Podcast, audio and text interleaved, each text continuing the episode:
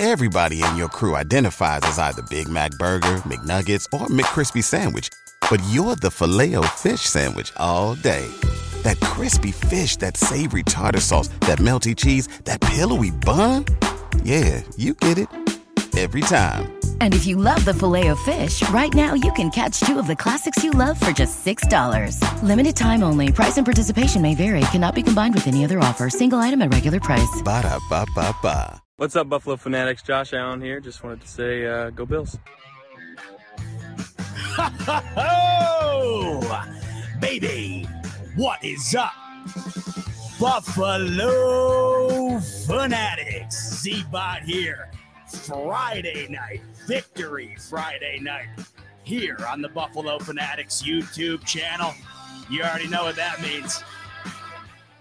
It's the mother effing smoke break live on the Buffalo Fanatics YouTube channel, fresh off a Thursday night football victory for them Buffalo Bills.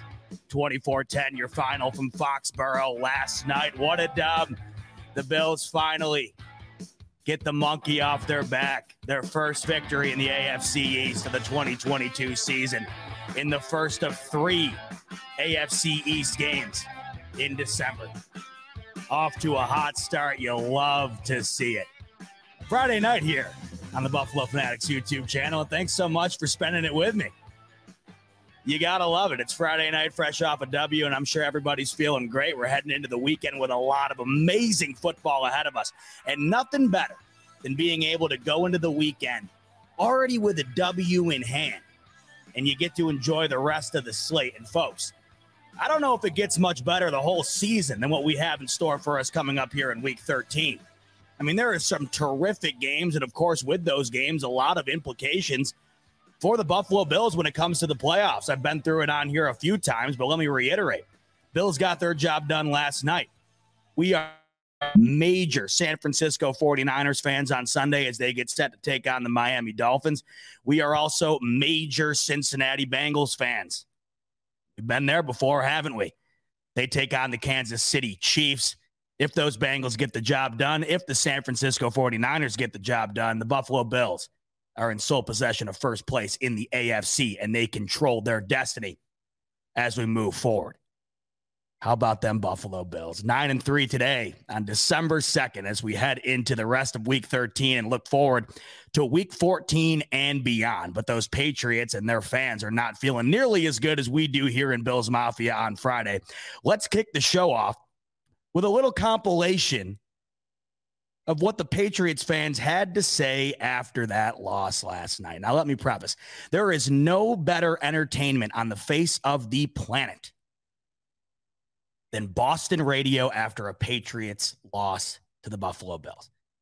We got this a couple times last season. It was amazing after the perfect game in the playoffs. Uh, some of the greatest sound bites of all time, if you remember correctly. That was the birth of uh, the guy who, or maybe it was the game before. Who cares? Who knows? It, it both resulted in a Bills W over the Pats. But if you remember correctly, uh, the guy who called in to the flagship station in Boston uh, talking about Mac Jones, and he goes, uh, he's got a rag on. He's got a rag on. And what makes it so good is not only, you know, do you get to listen to Pats fans cry, something we've been hoping for our whole lives up until the last couple of years here, but they have that incredible thick Boston accent that just adds it over the top. Courtesy of Sal Capaccio here, who put this together um, on his Twitter account. Here is a compilation of those Patriots fans calling into Boston radio last night after the Bills took them to town in Foxborough. Well, it's not that good of a morning, buddy, but we're gonna we're gonna see if we can recover from this one. Mr. Bill Belichick should be on his way out the door. He stinks. His ass should be out the door. Mac is a horrible quarterback. Is this the guy you want? What does Bill even do well anymore? Hey, good morning, guys. Yeah, it is a sad day when your only touchdown was scored by a defensive back that you had to put in on offense Here it because comes, ready? he's fat. Everything that went wrong last night are The all things one that Bill Belichick is used to be so good at. Will somebody talk about Mac Jones? Somebody on the station talk about how bad Mac Jones. Everybody knows Matt Patricia sucks. I'm giving the tickets to coworkers, and I'm gonna go home and fight with my wife.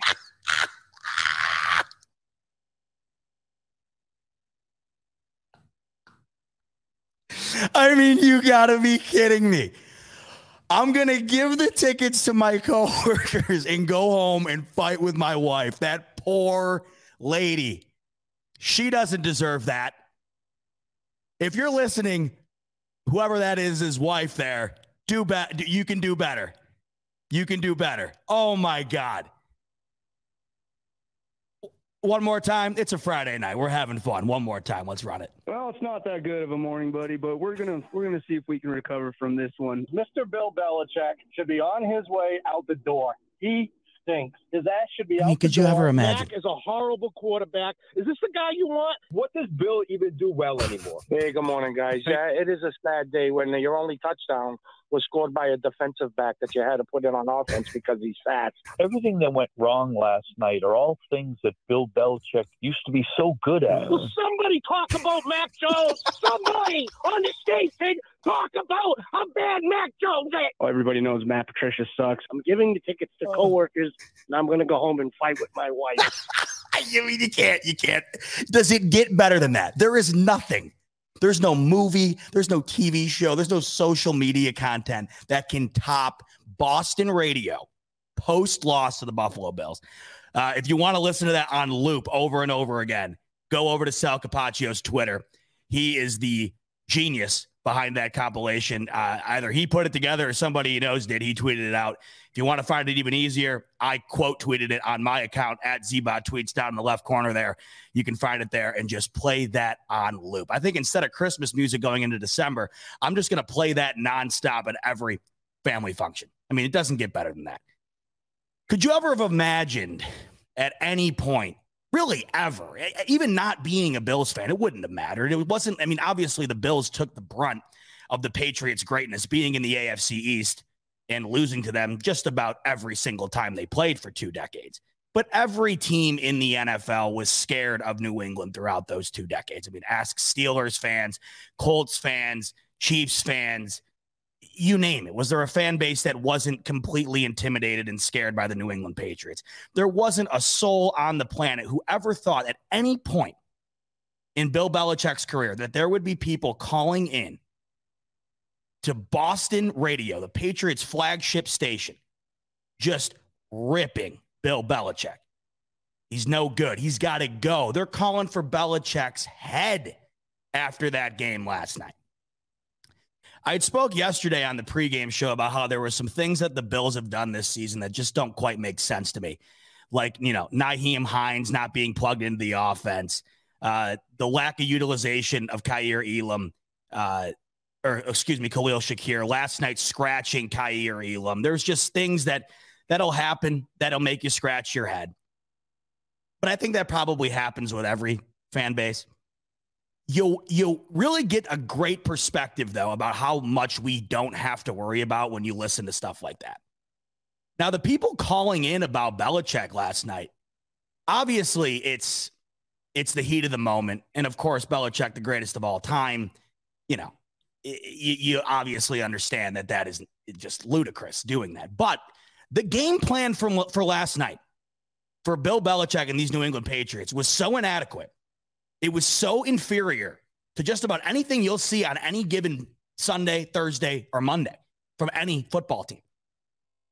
It literally had come out that the strategy on defense last night, or on, on, on offense last night, was to throw short passes to take advantage of the Bills' inability to tackle. That's your game plan going in to a major divisional matchup where you are about one game or so outside of the playoffs and a win could absolutely be pivotal to how your season pans out. That's the game plan. And you just see some of the things going on in New England, even outside of what happened last night. I mean, that to me is, is incredible how that is the game plan. Yeah, we're going to throw it short because the Bills haven't been tackling all that well recently. okay. How, are they are they just going to miss every single tackle, every drive until you until you waltz into the end zone? But even outside of that, Matt Patricia calling the plays, it'll never make sense to me. I don't think I don't think make it I don't think it makes sense to anybody. You see Mac Jones last night on the sidelines F bombing, screaming, swearing. Look, I'm not a fan of Mac Jones. I'm a, I'm a Bills fan. Come on. But I got to tell you, there's a part of me that feels for that kid. You get drafted. Not only do you have to fill the shoes of Tom Brady, but you have to live up to everything that has been cemented into the Patriots' legacy up until that point, right? But you get a decent foundation without, you know, an incredible roster. You have Belichick, and at that point, you had Josh McDaniels, right? Within one year, McDaniels takes the head coaching job, which he may, maybe he regrets today. I don't know how he couldn't, but he takes the head coaching job, job in Vegas for the Raiders. And Belichick decides it's going to be a mutual play calling gig between Joe Judge and Matt Patricia. Matt Patricia, which has never called an offense in his life. And that's what Mac Jones is having to deal with. And I think that's why you see the frustration from him last night in that game. He was screaming out, begging, can we throw the ball down the field? And I sympathize with that because if you watch that game, can you remember one pass from Mac Jones that traveled over 10 air yards? I, I tweeted this out last night.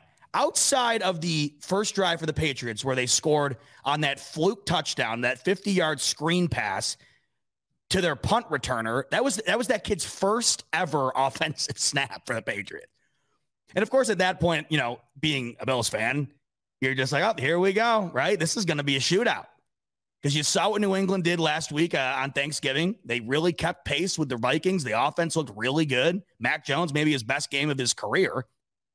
And the Bills go down their first drive. They stall out. They kick a field goal, and the Patriots go right down. And they have a huge um, lights out 50 yard touchdown. You're thinking, all right, outside of that play, can you? And, I'm talking like you know, don't don't think of the Poyer would have been INT. I don't even want to talk about that because I just it makes my blood boil. Uh, don't think about uh, Hamlin's hit that got him kicked out. I'll talk about. I want to talk about that later because that to me, I'm I'm I'm really. I'm I'm I'm edging towards a very thin line of frustration recently with the way things have been going down with these officials in the NFL. But outside of the plays that involved the Bills, can you legitimately remember one play outside of the 50 yard touchdown to open the, the game up for the Patriots? Can you remember one play New England ran last night? That is how uninspired and just flat out bad that New England Patriots offense was last night. I had watched that whole game against the Vikings on Thanksgiving, and I was overly impressed with their ability to move the ball down the field through the air. I was I was incredibly impressed. I had never seen that from Mac Jones. Just south of 400 yards, I think he had three touchdowns, didn't turn the ball over. It was really impressive. You saw the Bills go toe to toe with Detroit all the way to the end, and you saw that the Patriots were the next game on the schedule. And you're thinking, hey, I mean, this is going to be a dogfight. New England didn't show up tonight. So to listen to those Patriots fans, and of course, everything you say in those moments, and we're all guilty of this too. I mean, I, I, say this a million times a show. You go look at my Twitter account throughout the course of a game, and it's just nonsense because, you know, that's your emotions in the middle of a 60 minute game. But you listen to those guys and you, you, you kind of sympathize with the frustration after you watch what you saw from New England last night. They didn't even put up a fight, they never got out of the locker room. They had one good play the whole game. It was on their first drive, and that was it, man. I mean, it, the Bills, and we all know this, they didn't play nearly 100% last night. They left a ton of points on the field. That game, if the Bills were really clicking on all cylinders and capitalizing on, on more opportunities that they had to score, I mean, that game could have been over like that. I mean, that game could have been a, replication of what we saw in last year's wild card round. I mean, that's really what it was. The Bills did a great job last night in a variety of different areas, but a lot of that game came down to the Patriots just flat out not being able to do anything. And I'm not entirely sure if it wasn't being able to do it or they just didn't do it at all. There was just, it, it, me and my dad kept harping on this last night. And, and this is fine sometimes. You know, not every game is going to be the Vikings game where you're having a heart attack every 30 seconds. You're sweating, you're pacing. Uh, we, we get a lot of that, don't we? We got it on Thanksgiving. We got it against the Vikings. Uh, we get it against the Chiefs earlier in the year. It happens frequently. Uh, last night's game was incredibly boring. If you weren't a Bills fan, I could see you falling asleep in the middle of that game. Now, that to us Bills fans, and, and I was, you know, talking to my dad last night, I hate boring games. They're not as fun. But now, of course, we're 24 hours removed and you kind of just let your mid game emotions drift away. And looking back on it, the Bills don't really win that way very often. And that was very encouraging to see last night. They won in a very boring fashion. Now, of course, there were plenty of plays that were the opposite of boring. Josh Allen fading out of the end zone, touchdown to Gabe Davis. Top 10 play this whole season, no debate. On I just, I mean, I, you know, like there's no there's no words to categorize that play. Um, the flip pass to Nyheim Hines for a first down on third down, where Allen's getting sacked near the line of scrimmage. Right, just just there there was there was a handful of, of lights out plays yesterday, but the overall game was very boring. The Bills had the ball almost the entire game, it felt, as far as the clock was concerned, and they ran the hell out of that damn ball without having to have Josh Allen lead the run game. So, was it a boring watch outside of a couple of plays? Yeah, it was. It was.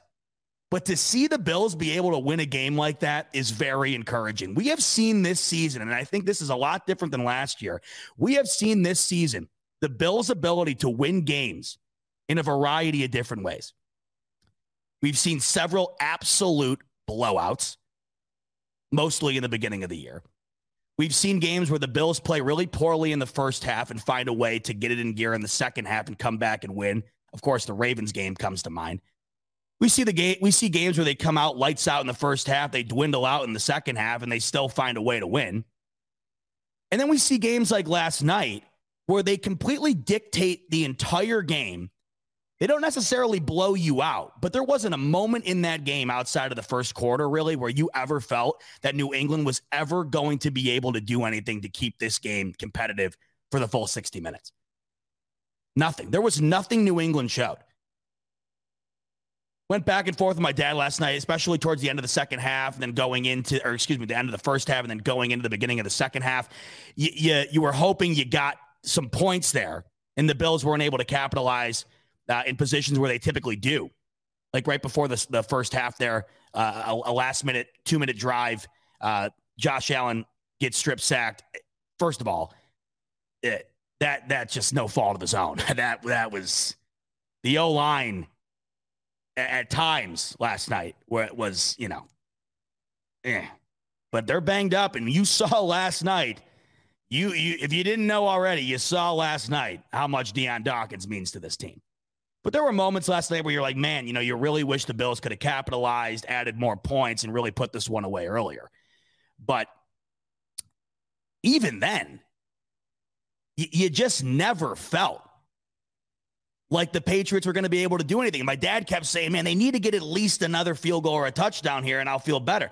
And I said, I got to tell you, man, I don't think they got to do another thing the rest of the game because it was 17 to 7 at that point. I said, "Do you do you seriously see anything from this New England offense right now that makes you believe they can score another touchdown?" They have one on the board and it was a 50-yard broken play from a kid who's never even played on offense before. The rest of the game it was never even close. The Bills realistically could have just taken a knee, it felt like the rest of the second half, and that game still would have ended with a Bills W. I mean, that's just the type of game it was last night.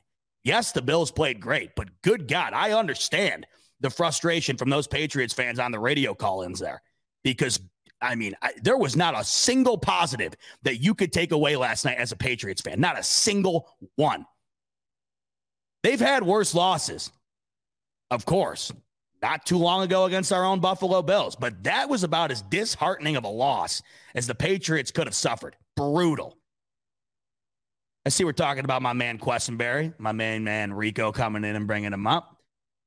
Cristobal bringing him up.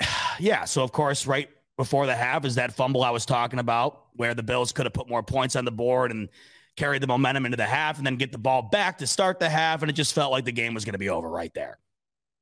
Um, look, Quessenberry is hurt. There's no question. He was hurt going into the game. And then after the first series, you saw him on the sidelines getting stretched out on the table. There, there's a couple ways to look at this, and there's a real unfortunate reality when it comes to playing in the NFL. If you're hurt, but you are in the game, nobody cares that you're hurt. That is the unfortunate reality of this league. If you're in the game, then no one cares if you're banged up. If you're actually hurt, right, to an extent in which you can't play, you're not on the field. That's you know, that's the way it goes.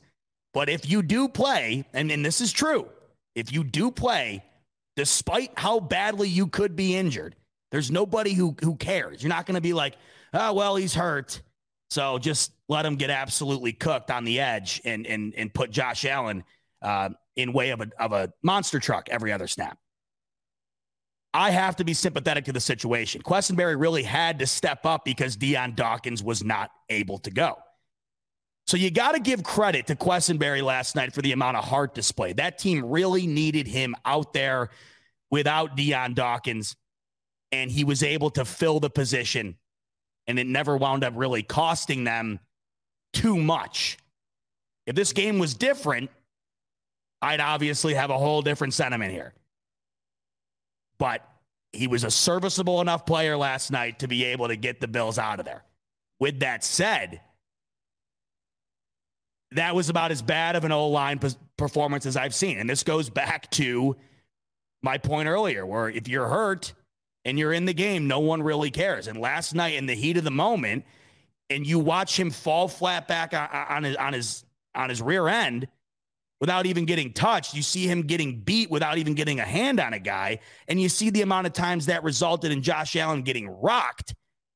Was very concerning. So I think you learned a couple of things last night. Two things can be true. You can have a hell of a lot of heart for being in there for your team when you're needed, but the truth is you got to be able to perform if you're in there. And two, Dion Dawkins is just he is more pivotal to this team than most people realize. That is the position, of course, in the NFL that is the least valued from the from fan bases, it, the, the, the the trenches. But Dion Dawkins is a major, major cornerstone to this team, and you notice instantly when he's not in there how much different things are. I, I mean, look, eh, last night for for for Quessenberry, it was brutal. It was terrible but they were really out of options. And you could tell he was incredibly hurt. Um, I think they did a good job of navigating around it to some extent. Josh Allen got rid of the ball awfully quick last night, and they really did utilize that short game. They also ran the ball very well up the middle. They didn't attack that edge all that often, and when they did, it didn't work. There was nothing going on on the outside there. It's just funny how you look at things differently after a win or a loss. If the Bills lose that, so say, you know, Quessenberry gets cooked on that play, Josh Allen fumbles, the Patriots take over, and that really flipped the game. Well, I'm sitting here, I'm sitting here being awfully more critical, right? But this is the reality as well of the NFL. There are going to be games where you have got to plug in guys who are hurt, and you have got to be able to find a way without your top guys. And last night, you you you see the Bills come together on offense without Dion Dawkins, with Quessenberry in there, who, you know, let's let's face it, probably shouldn't have been, wouldn't have been if he didn't need to be, if he wasn't absolutely needed to be on on the line last night. You you realize the, the how much goes into being able to win games when you are when you're down guys. And last night, the Bills did exactly what they needed to do and found different ways to exploit the Patriots defense despite the amount of issues that I think were caused due to inept O line play, in particular, Quessenberry there. The one big concern I think last night when it comes to that O line play, and, I'll, and and it's not just that too. It's also Josh Allen and and you know his his just what's the word I'm looking for? I mean his uh, it's not inability, it's refusal, I guess, to go down. Like like when he tried to leap over the guy last night, and uh, a Patriots player, his helmet literally went right into Josh Allen's balls. I mean, that couldn't have felt great. I hope he was wearing his cup. but Josh Allen last night got hit harder and I think more frequently than he has all year. And they talked about it a little bit on the post game last night. I think uh, it was Tony Gonzalez who brought it up to Josh Allen. And, you know, Allen just said, like, oh, that's football you got you got to just really be in awe of the fact that he can get hit the way he does and and just get up. I'm never going to be upset about it until I have to be. I mean, I cringe every time, but God, I mean, it's been what years now, and the dude just gets hit and he loves it. I think he genuinely loves it. It's wild. I saw Rico coming in here. What's he saying? He goes, James, oh, okay. Rico's switching it up. Rico's giving me some topics. He's giving me good transition points. To put a bow on the Quessenberry thing, though, look, I think it just it, it, was a reality of the situation last night. Dawkins can't go. He probably should not have been out there. He had to be out there. Tip the cap to the heart and the ability to stay in there. The reality, it wasn't good because he was hurt. It didn't wind up costing him. Hopefully, that isn't an issue to look for to to be uh, concerned about moving forward. We all know it was bad, but we also know the circumstance behind it. Rico saying James Cook had 20 touches last night, didn't look bad at all. How you feel about that, Zbot? How you feel about that, Rico? Huh? He's looking a little bit like your boy Breece Hall last night. My man James Cook did. Rico says, "Do you look? Do you like that dynamic of Cook getting majority of touches over Devin. I think it was more this game plan. Game plan last night was incredibly interesting. And if you listen closely to the broadcast, I think Herbstreit brought it up a handful of times where it was a game plan in which no one, including the Patriots, were expecting to see. And that is the Bills basically playing 1950 style football, milking the hell out of the clock, running it almost every play right up the middle, right into your face, and methodically getting down the field and wound up putting up points based on that. Got to get to James uh, super chat real quick before I continue my thought on that. James saying, "Why was Elam a healthy scratch? See about any info? I have no clue. We were talking about this last night. I have no idea. I don't know, and I don't know. I don't know if any of you guys know. Maybe I missed something. My my take on it, if we don't know anything by now, and I haven't seen anything, uh, we'll probably never know. Right? We'll just never. That's the way these things go. You'll just never really know it, uh, why, and it didn't matter last night. That's for sure. Like I said, did a ball travel more than ten yards through the air? I don't think so. I could have been playing corner last night. I don't think it would have mattered back to Rico and uh, and our man James Cook there. So let's talk about the game plan for the Buffalo Bills last night. It was not, hey, Josh Allen, do what you do every week and put this team on your back and and just play like a um a freak who was built in a lab up in heaven and then descended down from the gods and entrenches himself within this Buffalo Bills team and does his wizardry you know, whatever. I mean, seriously, that's what it is, and that's what this team expects. If you if you watch us on the post game or the pregame last night, we brought this up. If you didn't, let me circle back to this. Greg Cosell, legendary NFL films uh, employee, who's been covering the NFL for decades, and all he does all day long is watch film, break it down, and tell you what he sees. We as Bills fans you know, we are all in on the hype with this Bills offense because we see what they're capable of. We've seen what they've done.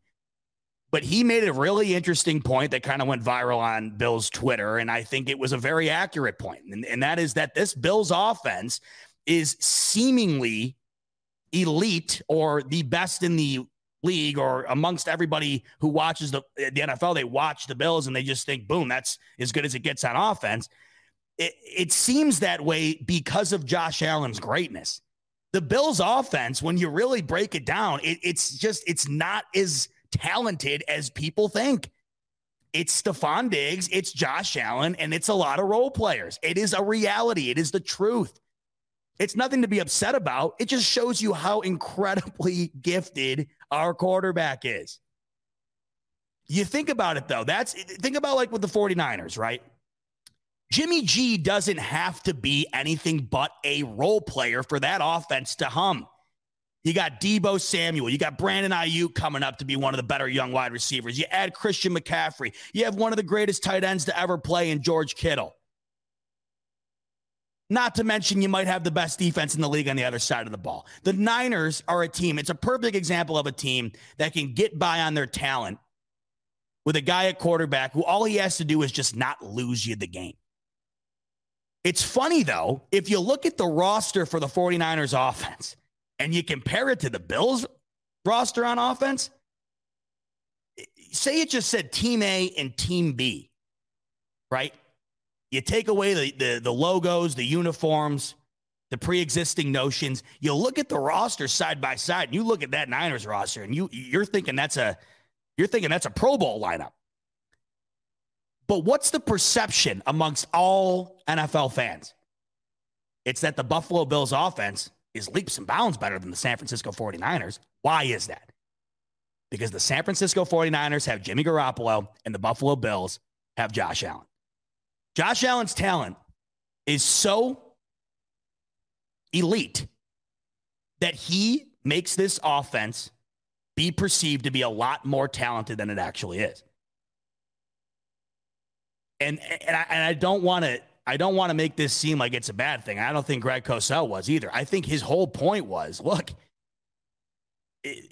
the, the, the, point I'm making here is that Josh Allen is just that good, man. Like that, that you, you, don't, you understand how in, incredible it is to be so good at something that it makes everybody else around you seemingly be that good as well.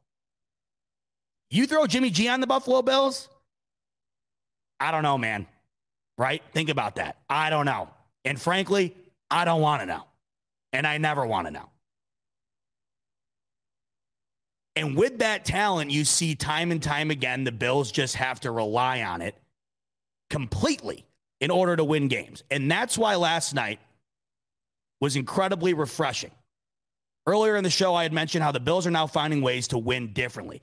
Last night was a style of victory that I think going, you know, through the, the beginning of the year, you would you would not think the Bills were going to be capable of developing.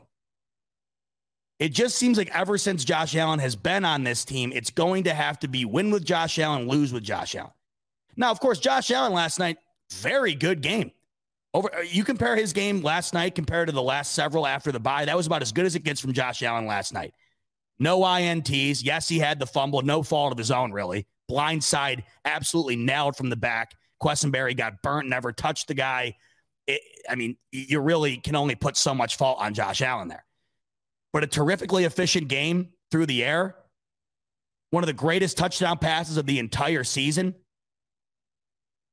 It was a very good day for Josh Allen last night, but it really ultimately wasn't the uh, the exclusive reason the Bills won.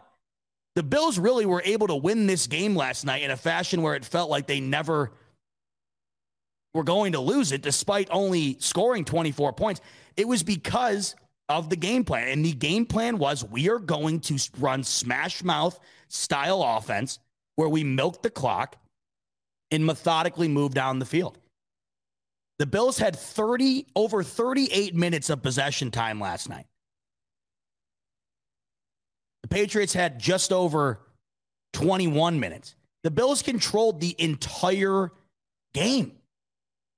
And it was completely due to the incredible rushing performance and the Bills and frankly, Ken Dorsey, their ability to not waver away from it. We've seen that happen.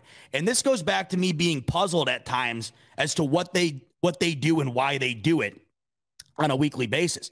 We have now seen that when James Cook gets involved heavily with this offense, he is a major difference maker.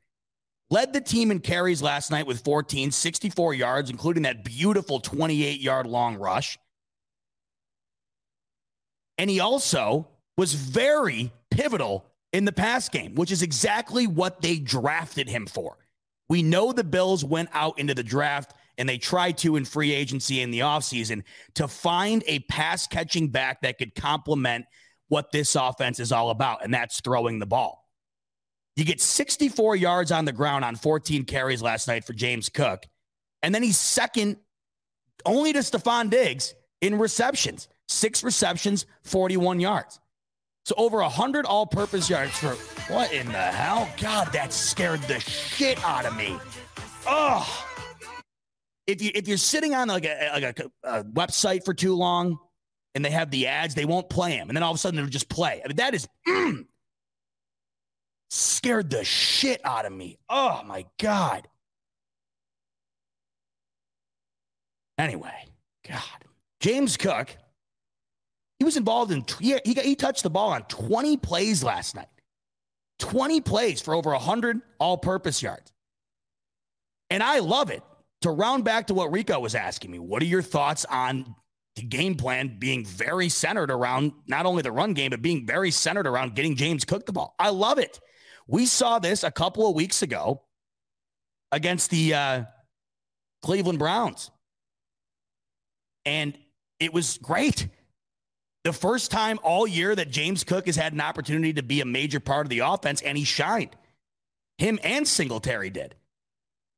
Just like they did last night. They both had just about the same amount of carries 14 for Cook, 13 for Singletary. Now, you look at the numbers, they're not mind blowing. Only 51 yards for Singletary, 64 for James Cook. But it's not the numbers that you need to look at when, you, when, you, when you're looking at this game. The box score isn't very telling as to what we saw. What we saw was dominance in the trenches, despite not having Dion Dawkins. I mean, I know it was rough last night at times with Josh Allen when he dropped back. I know it was incredibly rough at times trying to run on the outside or getting really anything going on the outside. But in the middle last night, the Bills owned and dominated it, really. And even though the numbers aren't just mind blowing, if you watch the game, you understand that that style of play last night was exactly what they needed to do to get in and out of there with a victory where they never really had to worry. And it's really encouraging and and I had kept I I had been pounding the table over the last couple of weeks. If you've been in with me the last few weeks, what have I been asking for? Consistency. I have been asking for 60 minutes of consistent football. Now, what does that mean? It, it, it does. It, most people think that means uh, what we saw against the Patriots in the wild card game last year. That isn't consistency. You know what that is? Absurdity. I mean, you're never going to see that again. Seven possessions, seven touchdowns. It's quite literally the definition of consistent, but that is never going to happen again. I mean, what you witnessed that night was an anomaly and one of the greatest anomalies you'll see. I'll never forget it. I was in the stadium for it. It was one of the greatest nights of my fan, my fandom. I'll never forget that night. But good God, they want to know why? Because good God, I know for a fact I'll never see it again. What I'm talking about when I when I talk about consistency, I'm talking about sticking to your game plan for a full 60 minutes and running it in an efficient manner that winds up benefiting you throughout the duration of the game. And that is exactly what happened last night. They stuck to the run. It helped them keep the ball in the hands of the offense for nearly 20 more minutes than New England last night. And they also had a great blend of not only sticking to that run game, but of course, giving Josh Allen his opportunities to shine. 37 rushes and 33 passing attempts. That is as it is as perfect of a blend as you would want. And the beauty of that is Josh Allen didn't lead the way on the ground like we were typically seeing. And I'm I'm personally shocked by that. I thought last night with the struggles that New England had displayed against the Chicago Bears and Justin Fields and the struggles they displayed against Lamar Jackson and the Baltimore Ravens. I was under the impression that last night was going to be a very run heavy day for Josh Allen because the Patriots could not stop the two most mobile quarterbacks that they had seen up until that point last night. Josh Allen only, only averaged two and a half yards a carry last night. He never really broke loose for a for a major one. The longest rush he had all night was the one I was talking about earlier, where he got knocked in the balls by a Patriots helmet, and that was only eight yards. 33 pass attempts, 37 rush attempts, and you win by 14. Josh Allen didn't have to throw for 350 and four scores. And, you know, you, you didn't have to rely on him every single snap to be able to get out of there with a dub. So when I'm talking about consistency, I think last night that is about as good as you'll see when it comes to that. And that's why I felt last night after that win as satisfied about a victory as I have since week six against the Chiefs. I haven't felt all that great about a victory since the bye. And I think we all kind of share that sentiment. There were things throughout every one of those games that kind of just made you say, ah, it just doesn't feel right. And although last night could be very boring at times and there were elements of the game that you were just like, come on, you know, get the score before the half. You know, Quessenberry gets burnt, Allen fumbles it. You know, that's that's a major uh, point that I think sticks out. Or you know, settling for three after you get all the way down the field uh, on the first drive, you take a sack and a penalty, and then you're out of the ability to get a first down and move the move the drive along. There were there were elements, of course, but last night I think that they played a style of play that it was exactly adequate to what they were looking to accomplish last night. Because think about it, they have played three road games in 12 days. That is absurd. It is absurd. And this kind of goes back to the point I made on Monday, where I had said we have been overly critical of this team. And that's not to say that there hasn't been things well deserving of criticism. And I went through all of those on Monday. I'm not going to rehash them. But what I meant by that is we have been putting this team on a pedestal that no team should ever be on. We had been comparing them to what we had saw earlier on in the year, and they were playing games at a clip that was never, ever going to be sustainable. It just wasn't. In post by here, we have seen, you know, a variety of different types of games and I just think that when you're talking about looking at this team right now and trying to find criticism, you can definitely do it. But when you really get down to it, we're talking about human beings here who just played three NFL football games, all on the road, within 12 days. The beginning of that stretch, they dealt with a historic snowstorm in Buffalo that jeopardized their ability to play at home. They ultimately didn't play at home, so they lose a home game. It jeopardizes the ability to even be able to travel to Detroit to play that game. They have to have neighbors come over with their John Deeres to shovel them out of the driveway so they can get to the game.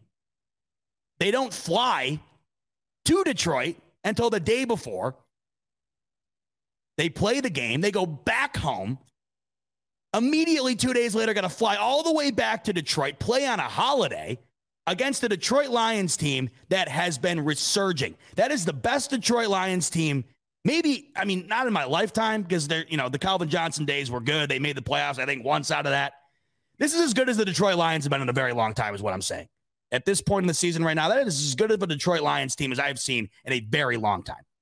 And they caught them on a hot streak. Bills found a way on a holiday after all of that. Then you go back home and you, you play on a Thursday.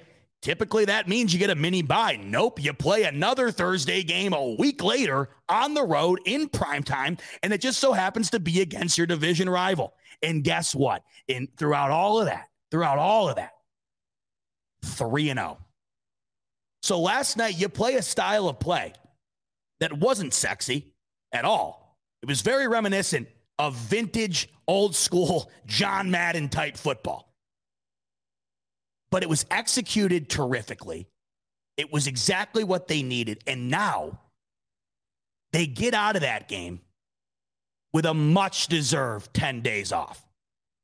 Now, of course, all 10 days aren't off, but think about it from last night until probably Sunday, the boys are kicking their feet up. And man, does anybody deserve it more right now than this team after what they have gone through over the last week and a half? So I thought just last night, yes, there was elements of it that were just boring and just kind of whatever. But come on, I mean, it, you really just sit here and think about all of it how about the resiliency? And this comes back to me saying, man, we're just being a little too critical here. That is a lot of shit to go through in 12 days. And none of that even, none of that even, uh, none of that even brings to the forefront the fact that you are actually playing NFL football and you are doing so after probably the roughest stretch of your season so far. They went into that after two straight losses and two absolutely gut punching losses at that. Think about the resiliency. Not only did they go through all the stuff I just mentioned the snowstorm, the 12 days, all on the road, the travel, all that BS, they did all of that. They won all three of those games coming off two absolute backbreaking L's, heartbreakers. They had so much to be discouraged about going into these three. And the resiliency and the culture of this team was shown yet yet again. Yet again. A lot to be proud of, I think, as a Bills fan today. Richard coming in, super chat. Appreciate you, Rich. He says, Any idea what happened to Elam? Uh, why was he benched? Yeah, so if you're just joining Richard, I think uh, somebody asked it earlier. It might have been Scotty. I forget who. Somebody did. I, I, don't think we know. I, I know I personally don't. No one has come in here and, and told me differently. We didn't know at the time of the scratch last night. And to my knowledge, we don't know now. I just, I don't know and I, like I said earlier, I, I don't know if we'll ever know. And it'll be interesting to see if he's out there against the Jets next week. I have no clue. I really don't. Um, especially because you know that the, the big Achilles heel in that position as of late has been Dane Jackson. And uh, if you listened to our pregame show last night, we had Kev Syracuse out, and he had some great stats alluding to how well Elam has been playing when he's been out there. So I really have no idea. I don't. Let's talk more about that game plan last night because not only did it result in the W, and not only was it refreshing to see the Bills' ability to win in that style, but it was also a lot different than we've seen from this Bills team all year. And it kind of just goes back to my confusion as to why they don't try and, and capitalize on what they have at their disposal and this type of game plan more often. As I had mentioned earlier, James Cook and Devin Singletary had a really efficient day on the ground against the Cleveland Browns. And then the following week against the Detroit Lions, James Cook had what, two carries? Just non existent. And so you go from a great game, your best game of your young career here in your rookie year. Then following that, you don't touch the ball. And then the week after, you get 20 carries. Then you're probably the biggest cornerstone on this team last night on the offensive side of things outside of Stefon Diggs. So I just don't know. But what I do know is, man, there's a lot to be excited about with the future of James Cook when he gets that ball in his hands, man, he is fun to watch. That dude can move, man.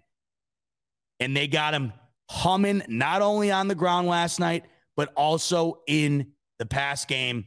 And with the inability recently for the Bills to take advantage of the middle of the field while throwing the ball, with the lack of a slot presence that we know has been left behind with the departure of Cole Beasley this season, it was great to see James Cook get as involved last night in the pass game as he did. There were multiple times last night where he was an incredible safety valve for Josh Allen and it wound up resulting in, in small chunk plays that chipped them down the field. That's all that's ultimately how they wound up scoring their points last night. They'd run, they'd run a dump pass here. So, you know, you're, you're talking what? Uh, you know, five yard rush here, two yard rush here, dump off to James Cook, first down. And then you just kind of do similar stuff like that over and over and over again. And next thing you know, you're in the end zone. So the game plan last night, it it it had a lot of different elements. For starters, I think the most noticeable the most noticeable thing was the cycling of the um, of the running personnel. We saw some of this in Cleveland, but I think last night it was even more prevalent. You know, James Cook would get a, would get a carrier two, he'd come out. Singletary gets a carrier two, he'd come out. And then we saw more Nyheim Hines on the field last night than we have since they've signed him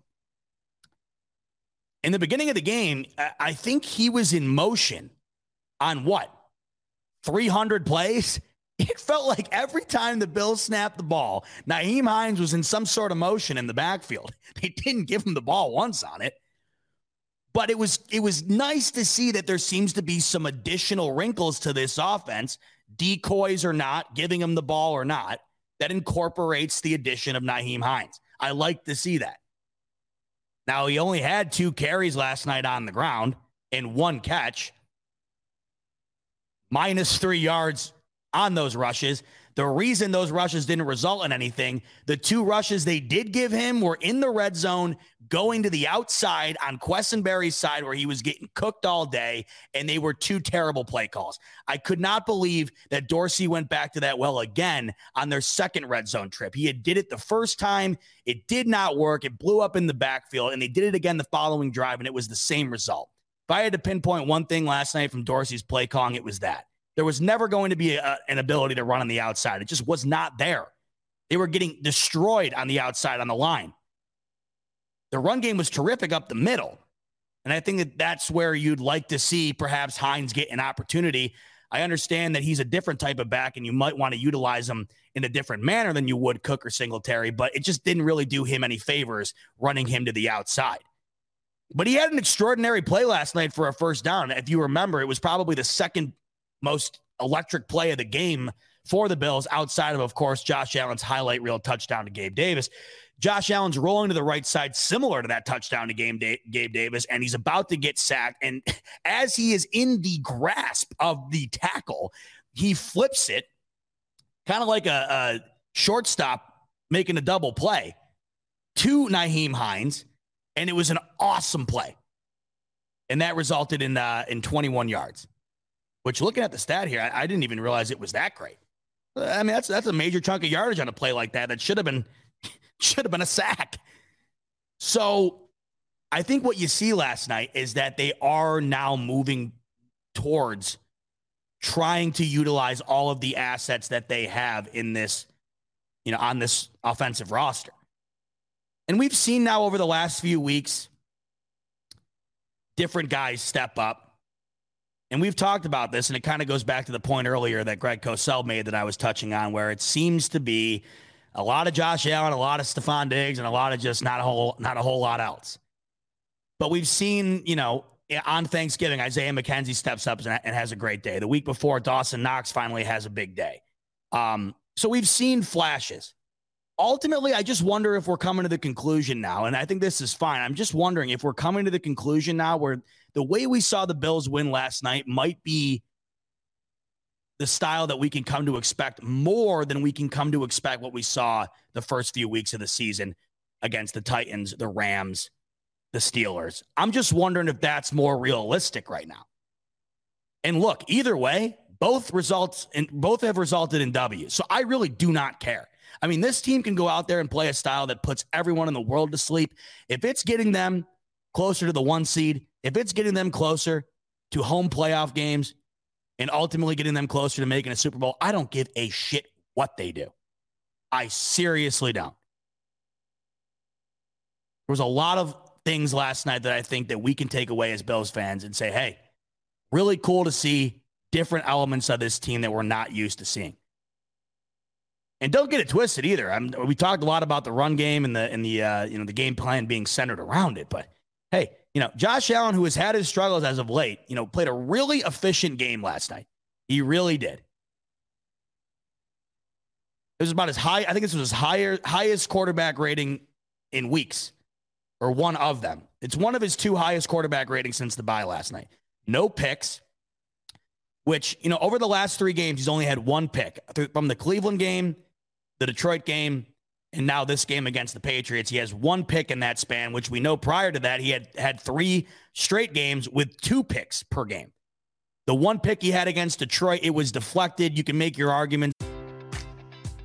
Enjoy all your favorite sports like never before at BetMGM. Sign up using code CHAMPION and receive up to $1,500 back in bonus bets if you don't win your first bet. When you register with BetMGM, you'll get instant access to a variety of parlay selection features, live betting options, and the best daily promotions in the business. And with BetMGM at your fingertips, every play and every game matters more than ever. Remember to use code CHAMPION and receive up to $1,500 back in bonus bets if you don't win your first bet. Place your money line, prop, or parlay bets with the king of sportsbooks today. BetMGM and GameSense remind you to play responsibly. See BetMGM.com for terms. 21 plus only, Virginia only. New customer offer, subject to eligibility requirements. Rewards are non withdrawable bonus bets that expire in seven days. Gambling problem? Call 1 800 Gambler. Promotion, promotional offer not available in Washington, D.C.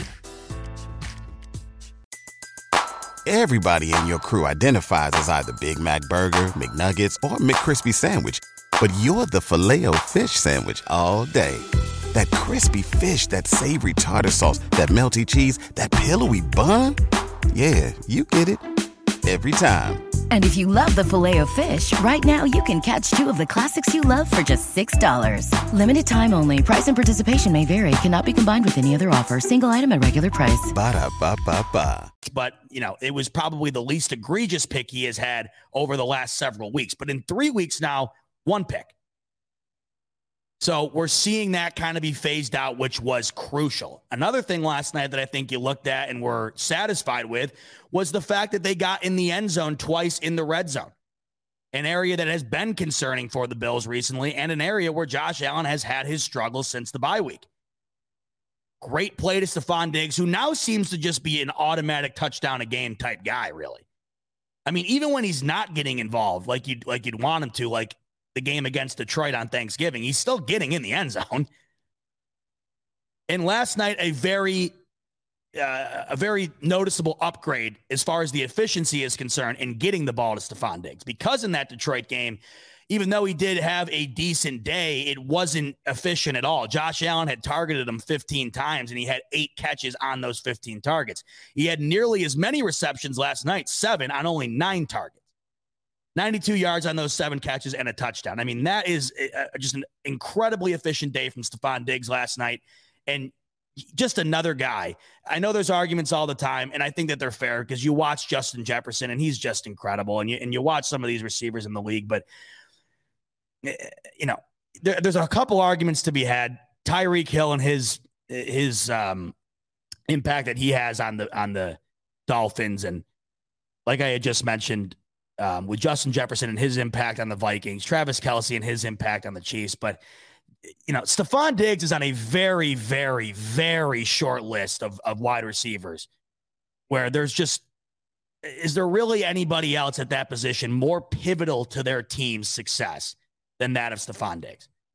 I think that list is about what I just said right there, right? Kelce, Tyreek, and, and, you know, Diggs, really. And when you get down to it, I mean, with with uh, the Dolphins, if they can't get it to Tua or to Tyreek, they can get it to Jaylen Waddle.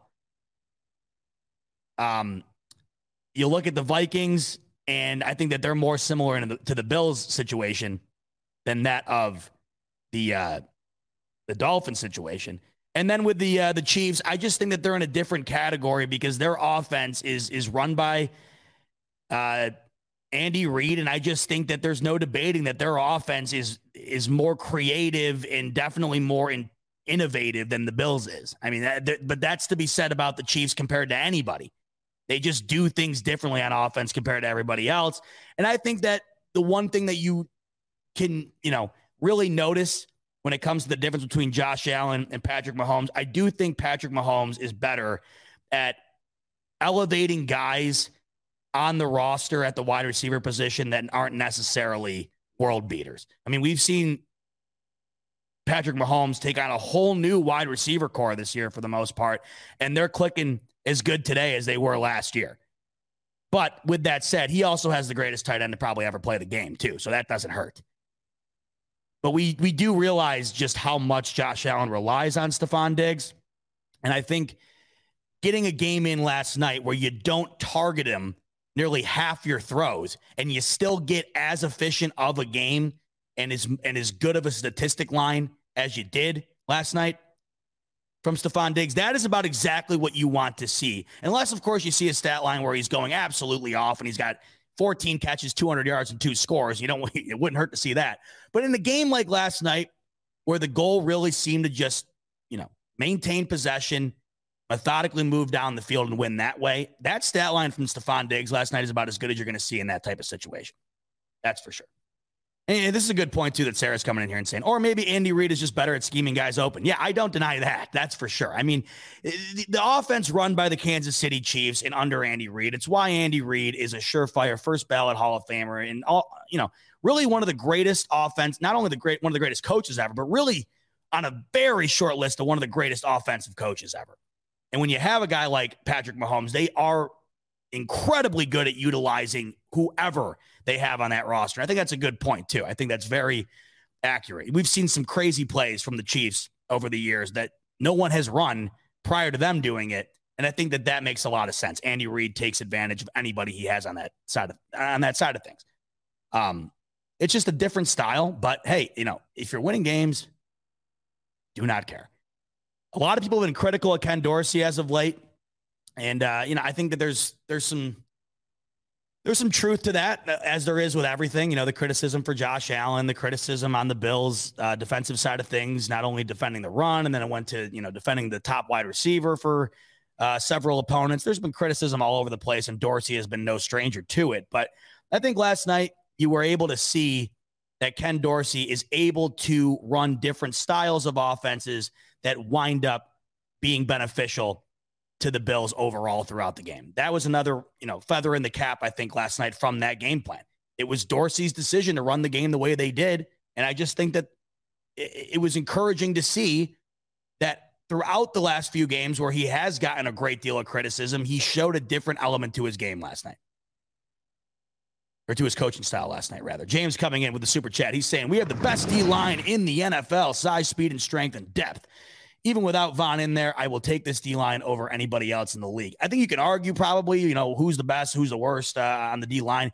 I don't know if there's much of an argument when it comes to the depth, and that's where James is spot on here. The Bills' depth on the D line is really why they're holding their head above water over the last several weeks on the defensive side of things. I mean, think about it. They have been they have been interchangeably getting injured on the D line, and like last night uh, to James's point here. Von Miller is missing, but you get Greg Rousseau back, and he had a couple of great plays last night.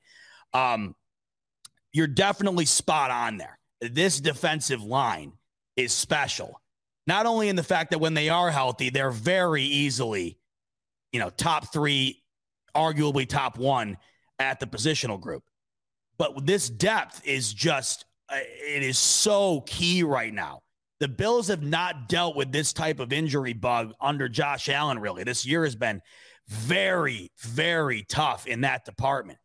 It seems like almost every single pivotal player on this team this year has suffered some sort of injury. I mean, think about it. Knock on some damn wood. And when I say knock, I mean knock. But, you know, Stefon Diggs, really, he's the only guy that comes to mind that really has not been hurt. But anybody else that has been a major influence on this team has been hurt to some extent.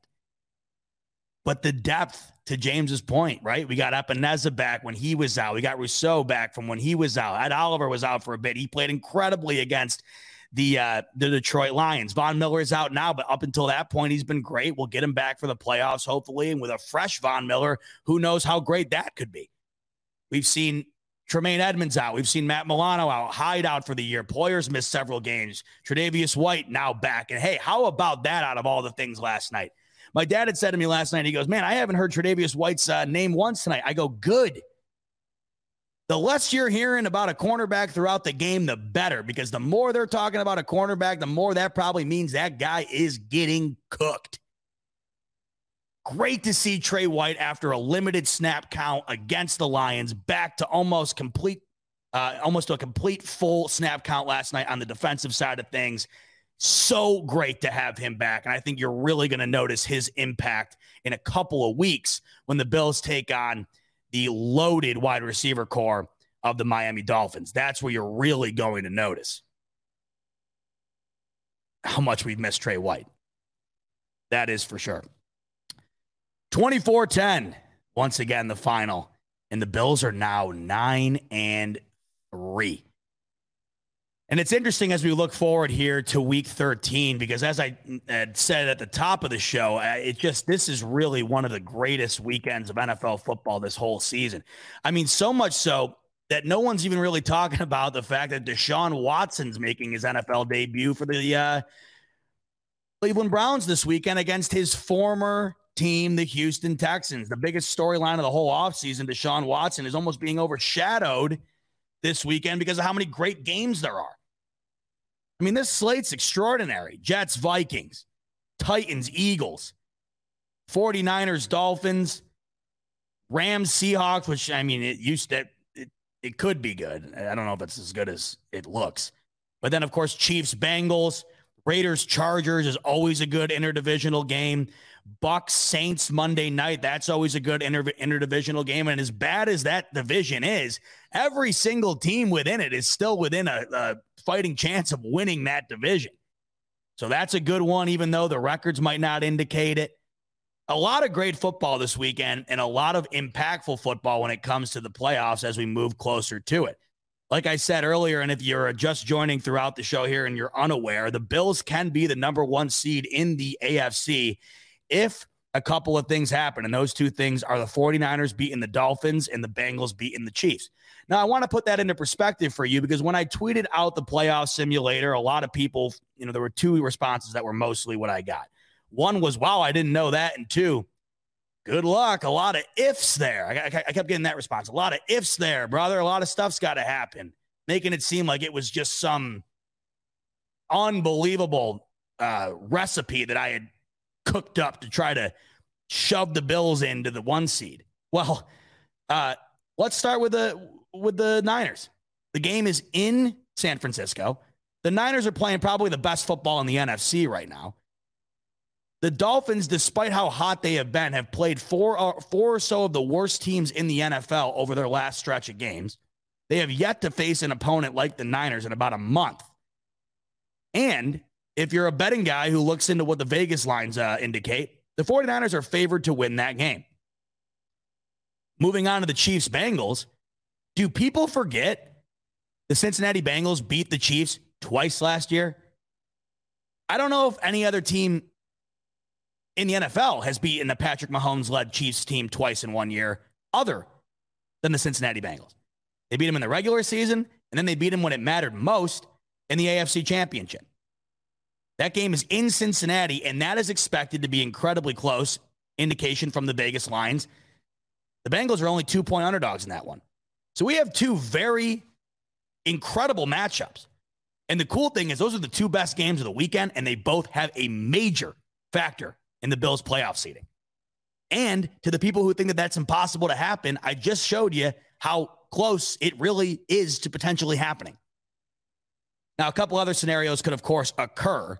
Um, if the Chiefs lose and the Dolphins win, the Bills will be the two seed. And if the Bengals win and the Dolphins lose, the Bills will be the two seed. So even even if the honeypot scenario doesn't come to fruition, the Bills are still going to be in position to have a home playoff game by the end of Sunday if we get a couple of variables to work our way. If the Dolphins win and the Chiefs win, then you're pretty much exactly where you are today. But the Bills still have a game left against the Dolphins, so that can take care of things if we don't get what we are ultimately desiring on Sunday. So the Bills go into uh, the weekend here with a much needed mini bye, so to speak. And the next time they'll go out on the field will be a rematch against the New York Jets. And that's going to be a bit of a different look than we saw the last time. This is a newly led New York Jets team with legendary corner uh, quarterback Mike White. Now, I think if I remember correctly, this happened this similar situation happened either last uh, was it last year? It was last year. If you remember correctly last year i think zach wilson got hurt and mike white had came out and played the week prior to the bills facing the jets in new jersey. And that was when the legend of mike white was born. If you remember last year the, the jets fans thought he was the next coming of john elway and and that's kind of how that whole thing started. But then the following week, I'm almost positive because I was at the game at MetLife, and I'm almost positive remembering uh, that I wanted to see Mike White because I was busting stones with Jets fans there. They thought it was funny too because they're just like, dude, whatever. But I think Flacco wound up playing that game, and the Bills kicked the living shit out of the Jets that that day in uh, in MetLife Stadium. So that'll be interesting. Mike White had an incredible game against the Chicago Bears, but and again, it's the Chicago Bears. We should see a much more competitive game for the New York Jets this week as they play the Vikings. But let's not forget the Vikings defense, in particular their pass defense, is bad. Josh Allen had one of his best stat lines of the year against the Jets through or the uh, the Vikings rather through the air. Mac Jones, as I was speaking on earlier in the show, he looked incredible against those Minnesota Vikings. You saw what he looks like against a top tier defense like the Buffalo Bills have last night. I mean, that could not have been more polar opposite. Seriously, Mac Jones last night, 22 and 36 for 195 and a passer rating of 84.8 against the uh, Saints, or excuse me, the uh, the Vikings, he had almost 400 yards and triple the amount of touchdowns. So big difference there. Huge difference. Another thing too that I didn't really touch on much that I just want to make note of real quick here. Uh, the Bills' rush defense yet again has just they've been standing on their head recently, which is wild because they had been getting run over in multiple games post bye. But the last several games, they did a really good job, I thought, of, of mitigating the run attack that the Detroit Lions possess, and they have one of the best uh, running back tandems in the league. Did a good job there. The best running back tandem in the league in Cleveland. The Bills did a great job of shutting that down. And uh, you know, the the running game for the Patriots isn't like I think the tier is of those two, but you know, Rhamondre, Rhamondre Stevenson uh, is serviceable, and they only ran the ball 14 times last night, mainly because they were down, but they still only held the Patriots to 60 total yards on the ground. I don't care if you're not running the ball that much or not. You'll take that any day of the week in any scenario. So, like I was talking about, the Bills' next time out will be at home. And the great thing here, too, about this, um, you know, what they have put behind them and then what they have to look forward to here. You know, the rant I was going on earlier about the situation they had found themselves in the last couple of weeks over that 12 day period, all three games on the road and all the uh, you know the adversity they had to overcome. The beauty here is, yes, you do have uh, two upcoming divisional games and an additional divisional game to end the season, another matchup with the New England Patriots. All three of their remaining divisional games, including the two coming up over the next two weeks, are at home. That is awesome. The Bills have two straight home games here. So they're really getting it's funny how things are panning out here. It's almost like some sort of reward for what they had to go through the last 12 days. They get this mini bye here, and then they'll be home uh, for the Jets game. And the following week, they'll be home for the Miami Dolphins game before they go on the road to take on the Chicago Bears on uh, Christmas Eve. Interesting note about the Dolphins Bills game in a couple of weeks. Be on the lookout for what the NFL decides to do with that game as it stands right now, it has not been locked into a date or a time slot yet. It's uh, to be determined. And that's what it's been since the schedule came out. This is the way things go towards the end of the season. The NFL has the right to flex games in and out of positions that they think seem fit based on the matchup. And then they can uh, put games in a Saturday or Sunday window um, on that particular weekend.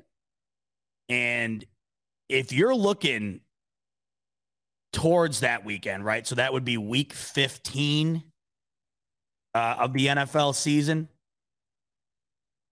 You take a look at the schedule and you scroll through it. Bills Dolphins is the best game on there.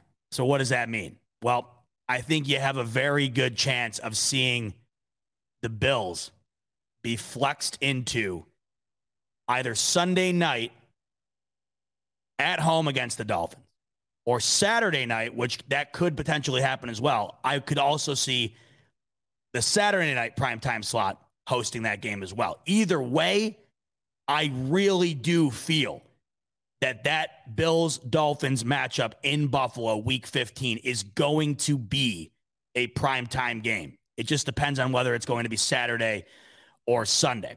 The Sunday game is 100% being flexed out. It's just a matter of who the NFL wants to put in there because as it stands right now, it's Patriots, Raiders. Nobody wants to watch that.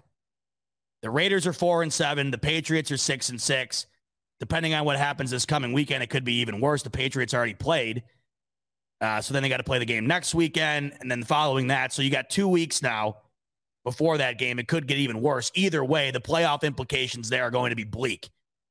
The only person, the only team in, in that fight that could be potentially fighting for it is New England. They're not out of it by any stretch, but the Raiders are four and seven. They'd essentially have to win out to have even a chance to get in. So that game's going to get flexed out. And you look at the you look at the schedule. Uh, the Thursday night game that week is San Fran and uh, Seattle. Now that's a hell of a game, but that's Thursday night, so that's staying there.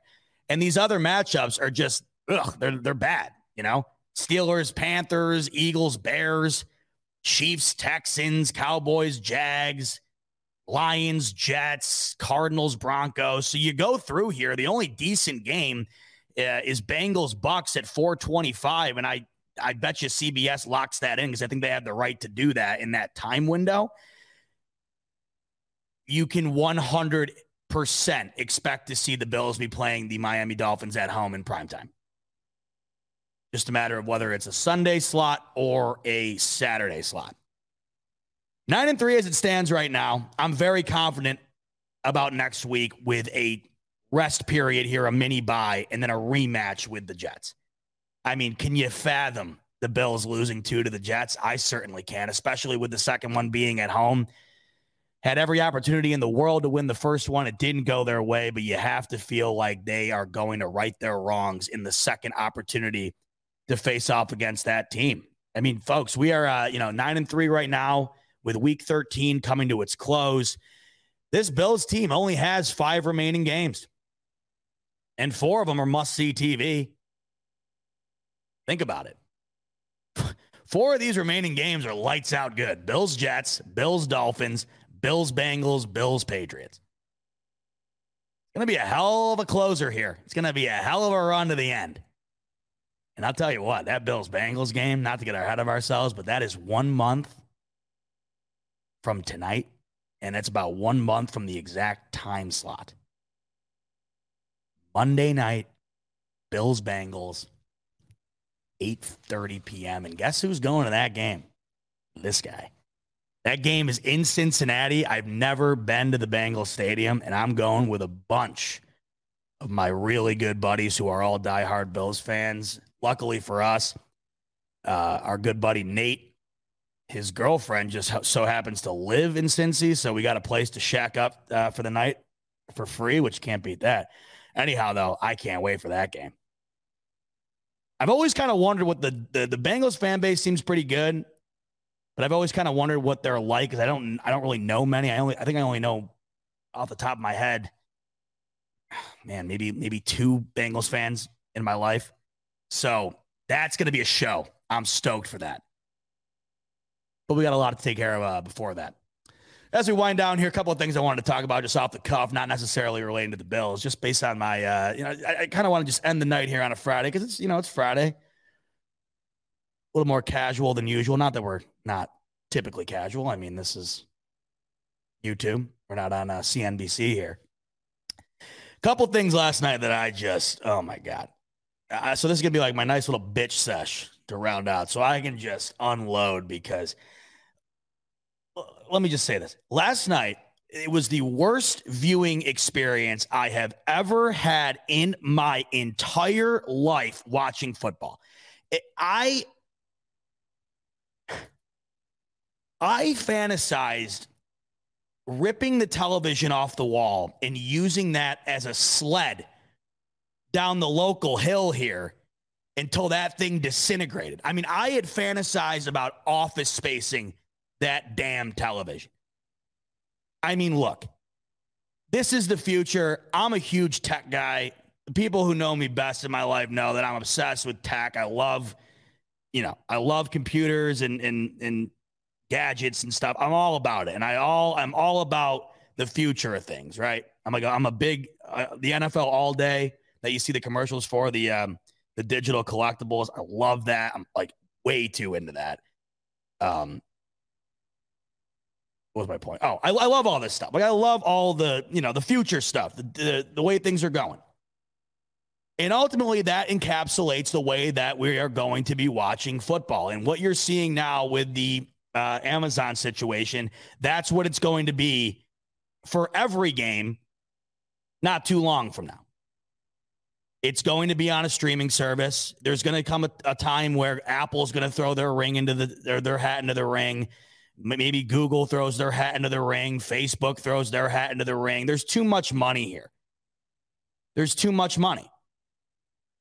Bezos paid about double, I think, what Fox was paying for the Thursday night rights. And he had to because the, the, NFL knew that they were going to lose a lot of viewership on these Thursday night games because they're not easily accessible. Typically in the past, you just turn on Fox on a Thursday night and there's the game, and you, you only have to have the cheapest, most basic cable package to watch Fox. So that, of course, is going to boost the numbers up. Anybody can watch it literally from anywhere. I mean, you could have a Zenith 1972 black and white television and you could have watched Thursday night football. A little bit different of a, of a scenario now. Now you got to have an Amazon Prime membership, which, look, it's 2022, man. If you don't have an Amazon Prime membership, you, you know, you, your, your, your time machine back to the 1800s is waiting for you. I mean, get on it. I don't know how you can live without one of those, man. I haven't bought something from a store in like eight years. Why the hell would I? I can go on my phone. Anything on the planet that I am even remotely interested is on there. Two clicks and that thing's at my door in less than 48 hours. So you got to have that. You got to have a, a, you know, an internet connection, which once again, I mean, if you don't have an internet connection, one, you're not watching this. So, you know, I don't really, you know, screw, screw you, I guess, really. But not only do you have to have an internet connection, you have to have a good internet connection. You can't you can't be running dial up over here expecting to watch this game. And then you got to have a smart TV or something that is, you know, capable of, of putting the game on your television. You got to have a Roku or an Apple, you know, uh, an Apple TV or a smart TV. Now, I got all of those boxes checked. All right. I am in the 20th, whatever century we're in here. Jesus. I am, I am in the, I am in the future. None of that's a problem. Okay. Here's my problem. And I just knew it was going to happen. I just, I, I, I, knew it. And, and it's funny, you can go fact check this. I tweeted this out, I think, two months ago, maybe even three months ago. There was, it was one of the first Thursday night, you know, it, it, was like the second week of the year. I, I, I tweeted out, I said, because I was watching the Thursday night game and the broadcast was trash. It was going in and out. It was glitching like crazy. It was buffering and it was pissing me off. And I tweeted, if this shit happens during the Bills game when they play on Thursday night, I am going to rip my television off the wall and use that thing as a trampoline. And what happened? Every week after that, it was crystal clear. Every week. Beautiful. It's like watching the game on a beautiful lake. Crystal clear, blue colors, right? Whatever the hell. It was glorious. I had no problems, no buffering, no lag, no nothing. It was fine.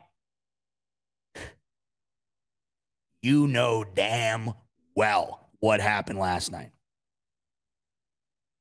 I, I cannot emphasize enough how unbelievably terrible this was last night when it was playing, it was like watching Tecmo Bowl. Everybody was blurred out, fuzzier than shit. It was just unbelievable. I, I could not fathom it. And then it would come back to normal, and then it would do that again. It would come back to normal, and it would do that again. And then you'd get the dreaded blue spinning wheel of death. And it would just spin and spin and spin and spin. And then it would come back. So then we had to resort to another television, and, my, and we, we had to go to the other room. Now, how, how about this? The one room, and this is even when it was going on, you know, normally when it was both playing, the one room was four plays ahead of the other room.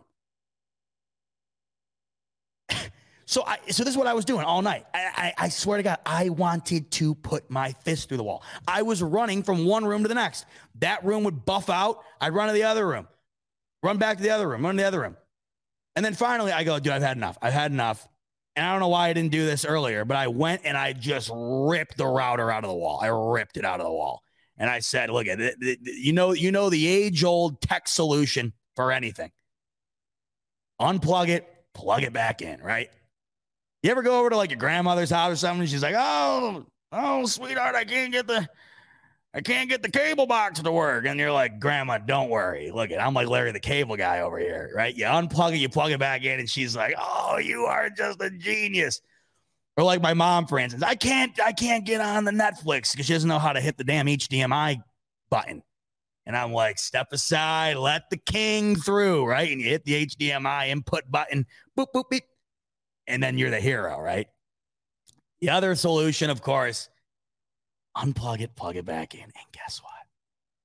Crystal clear, beautiful the whole time. But I just found it hilarious that every single week up until last night, I had no problems. I didn't have to unplug anything, I didn't have to check anything.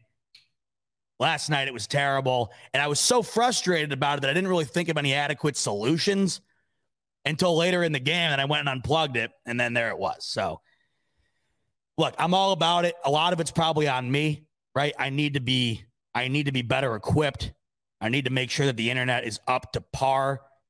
But that is the aspect of watching digitally that is frustrating. And I think ultimately it's why I haven't made the full switch yet um, to the to the internet cable services. Now I'm moving to Connecticut with my girlfriend in January, and we're not paying for cable. You can forget it. And I'm going to do the YouTube TV. And I think that's what a lot of people do now. But I'm I'm just I, I I'm hesitant about it because the one thing that is completely consistent I've found with these services is that they are always a play or two behind when it comes to cable than, than when it, what it is on cable. I just don't know why that is really. I mean, it's not like the internet is inept and it's not like we're not at the point now where literally everything we do revolves an internet connection. So I would have thought by now um, it would be just as good. But I, I've I've done this before where I'll have like red zone streaming and then I'll have the the Bills game will end, and then I'll put Red Zone up on the normal TV. And the normal TV is always at least 30 seconds to a minute ahead. Whatever. I mean, if this isn't the most first world problem type shit, I don't know what is. I mean, I mean, who am I, right? You know? And Dustin's coming in here. He's like, oh, all of it's on you, bot. Well, hey, Dustin, I'm just a big old dumbass, aren't I? But you're right. It is on me because I tweeted this out last night and people were like, "Oh, I'm fine." That that's the problem too. You can't bitch about it really. And then I'm not not ragging on Dustin here because he's not the only one. But you tweet it out, and then of course, when you bitch about this, you are just opening yourself up for er, for some reason. Everybody loves to just rip on everybody else's internet connection, right? Like when you're playing Call of Duty with the boys, oh, it's your internet connection, right? Or when you're on the phone, you're on FaceTime with your girl or something, that's cutting out. Oh, it's your internet connection. It's always that. And then I tweeted this out last night, and there was a bunch of people that were saying that they were fine. But then there were others who were saying that they had problems. So I'm guessing they're just a big dummy like I am, and their their internet connection was just not. Why didn't I just unplug it and plug it back in sooner? I don't know.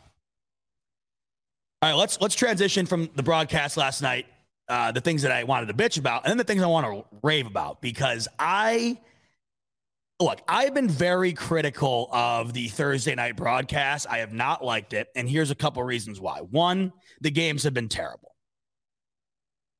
That's just a fact. Two, I'm not used to the Al Michaels. I'm see, I'm very um I'm very picky with my broadcast crew. I don't like that stuff getting messed with. I think that games and maybe I'm just weird like this, but I I'm I've been heavily into broadcasting my whole life. I just it's always fascinated me. I majored in it in college. I do this, you know, like I just love the I love the industry. And I've always felt that a broadcast can absolutely 100% elevate a game. I've always thought that the way a broadcast is carried out can make a game infinitely better than if it's carried out in a poor way.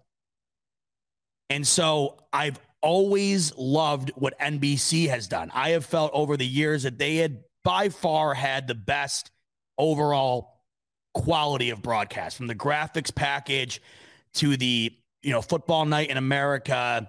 And then, of course, the go Al Michaels. And I don't care what you guys say because I know I get shit for this all the time. Chris Collinsworth is incredibly good. Okay. He's great. He knows so much. And yes, it, does he just want to give Patrick Mahomes the biggest hug of all time? You know, every other every other snap, and he just wants to talk about how he's the second coming of Christ. Yes, of course.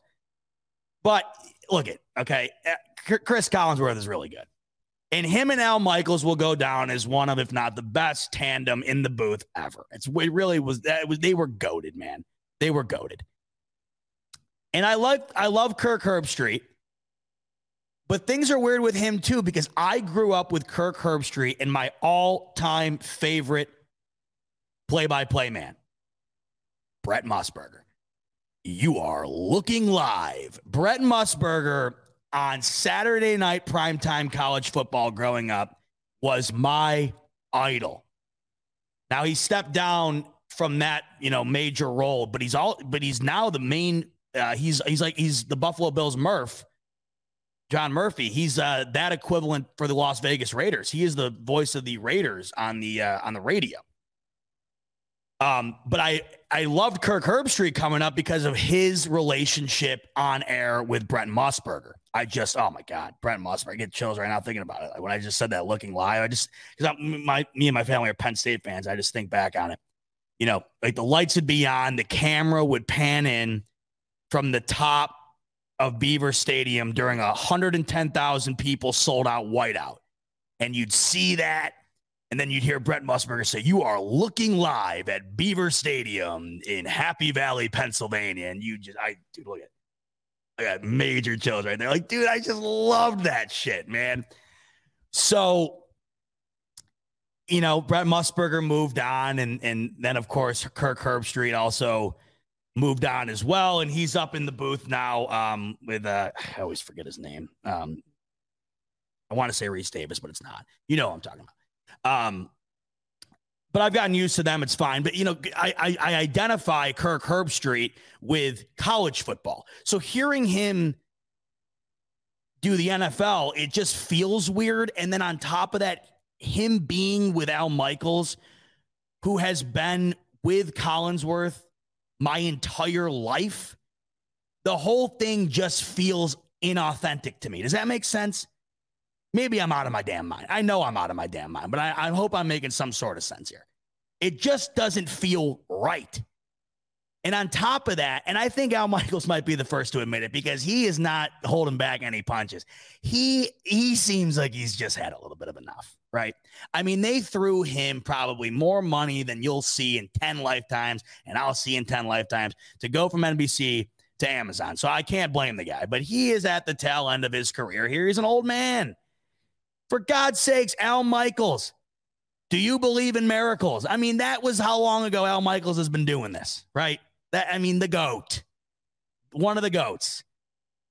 And I just I, I think another another element of it is it's a little sad to me because I really hope that you know Al Michaels would just kind of go off into the sunset the way I had always saw him. And I just see him now with Herbstreit, and that feels a little weird.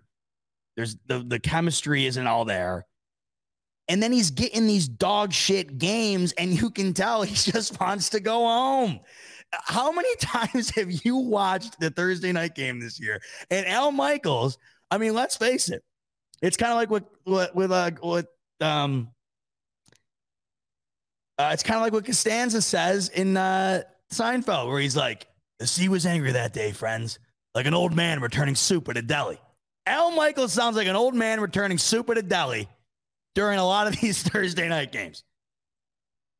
And I can't blame him. I'm sitting there watching these games and I'm like, dude, this sucks. He's got to stay there and be attentive for every single snap. And I just think that it, it, it's noticeable. And for that reason, it's ultimately the viewer, the viewing experience isn't all that great.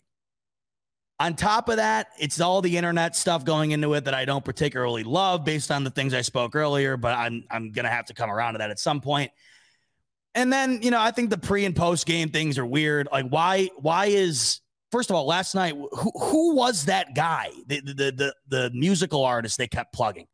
Anuel? Who, who is well Am I, do you, do any, do you guys know who that is? I mean, I love like music's like my second favorite thing to sports, uh, but I, sorry, I don't know. And why is 2 Chainz?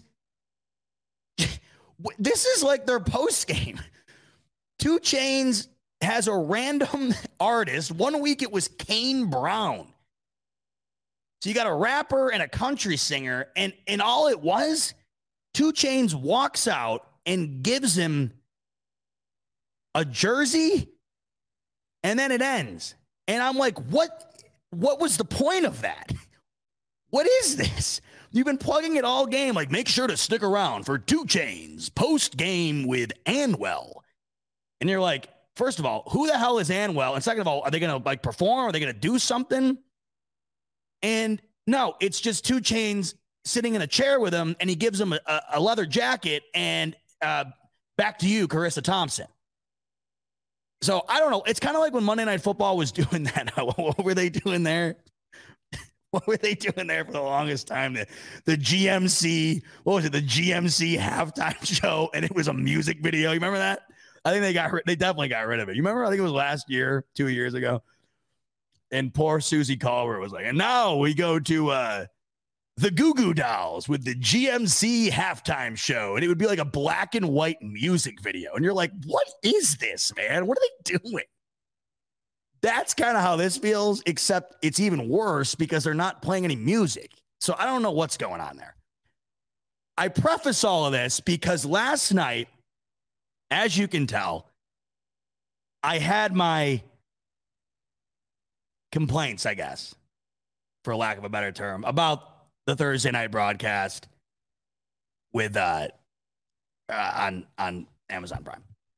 And last night, the post game show for Amazon Prime was the greatest I have ever seen on any broadcast ever. I mean, the amount of things that happened after that game were just extraordinary. And it could not have been, it could not have been a better like the dessert after a great meal, right? The Bills win, that's the meal, and you got that delicious chef's kiss type dessert afterwards with the post game, right? So you got you got Fitzy out there, you got Tony Gonzalez, Richard Sherman, and um, uh, and Andrew Whitworth, and then they always bring on the player of the game. And I tweeted out before the game, I go, listen, man, the world is going to be given a real treat if the Bills win tonight because that means Josh Allen's going to be sitting down with Fitzy. And it was awesome, right? Josh Allen comes out. He's got the Ryan Fitzpatrick jersey on. Listen, Josh Allen knows how to play a crowd. That man, no dummy. He knows how to play a crowd.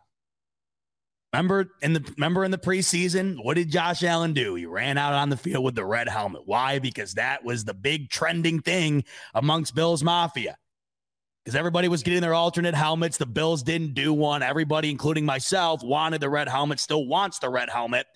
And what did Josh Allen do, man? He runs out there with it, and everybody was having a field day over it. So he is no dummy, man. That guy gets it. That's what that's another reason to love him.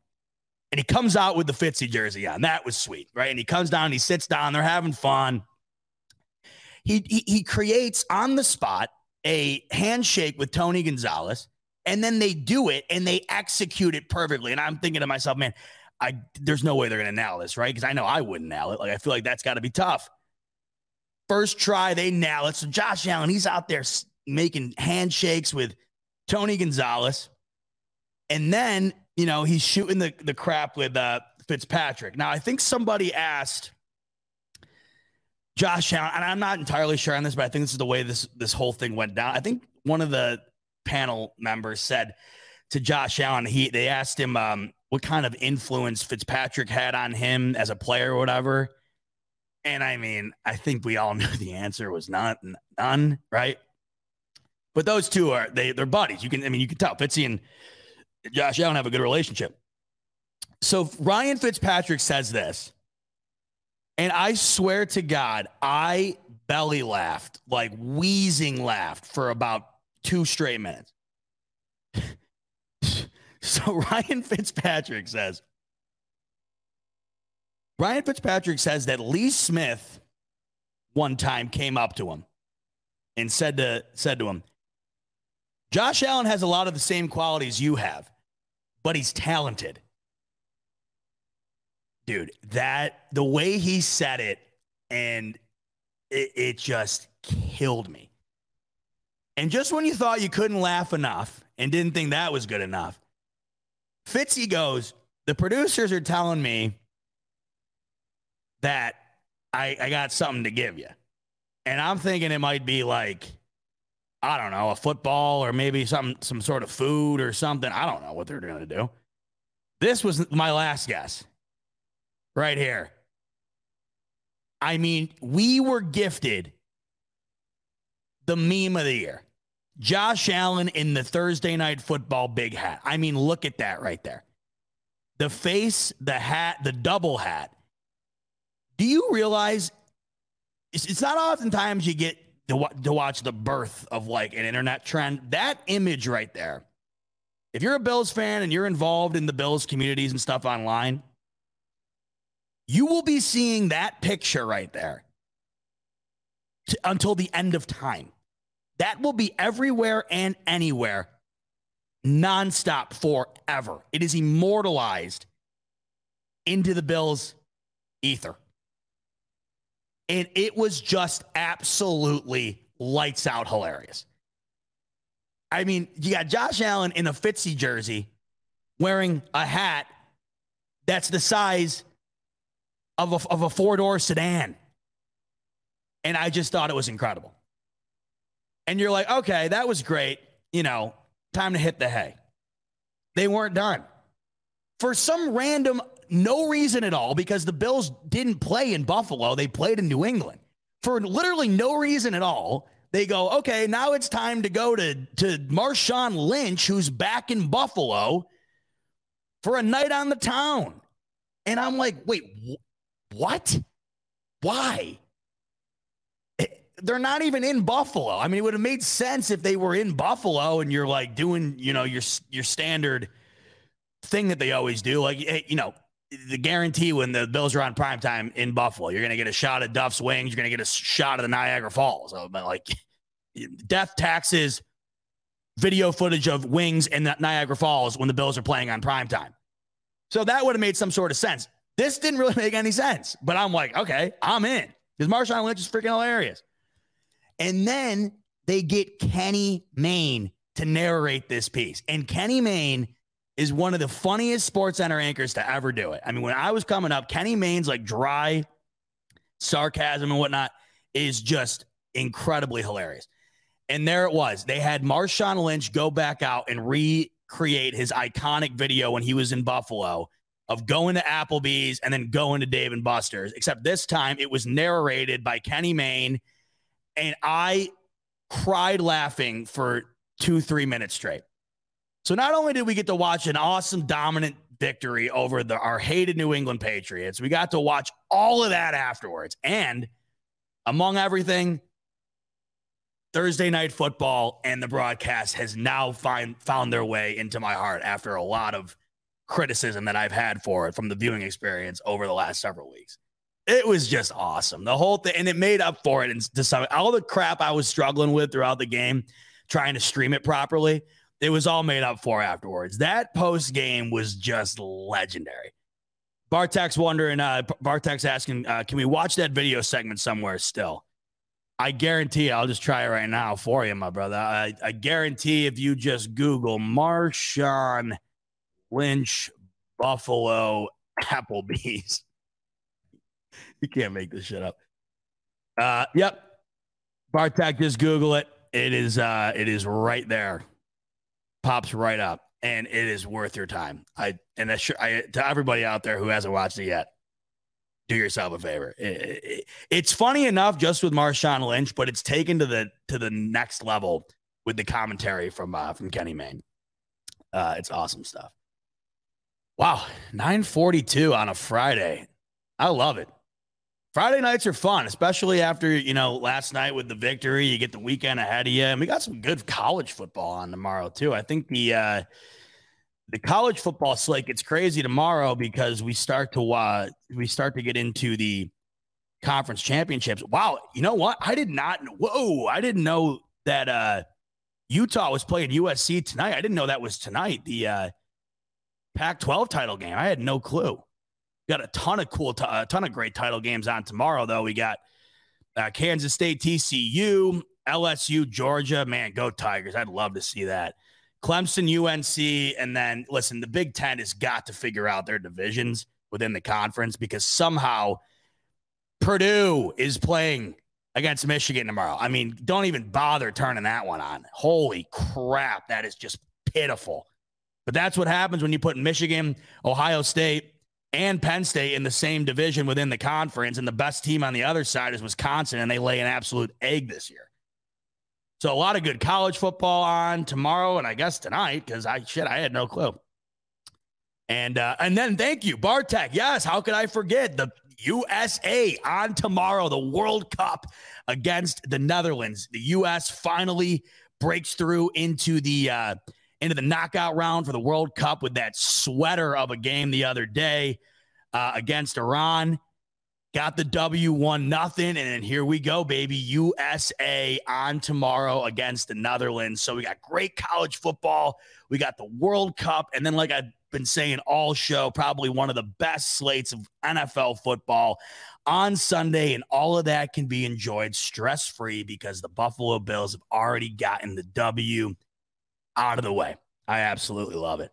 And I love the fact that you guys decided to spend your Friday night with me. What a way to enter into the weekend. We get a Bills W. I get to spend some time with you tonight on a Friday, and we ride into this weekend with a ton of great sports to watch. Before we round it out here, James coming in with a final super chat.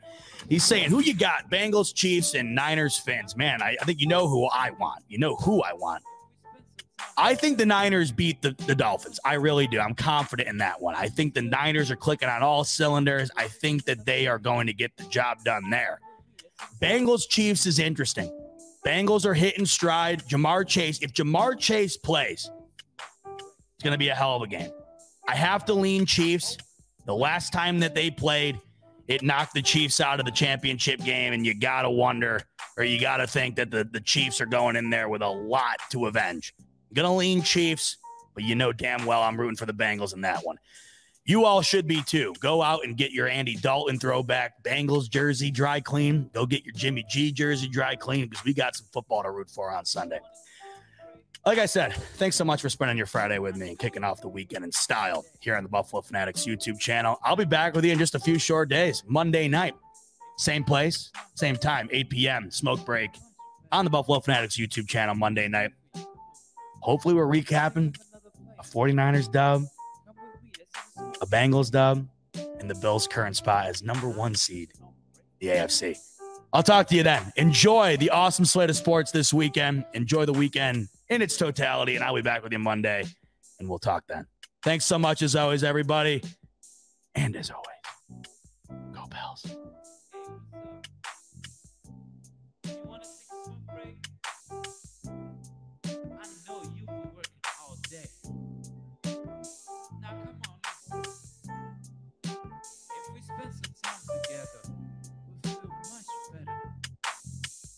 Good for you. Come on. We'll think of another place. Come with me. Let's have a smoke break.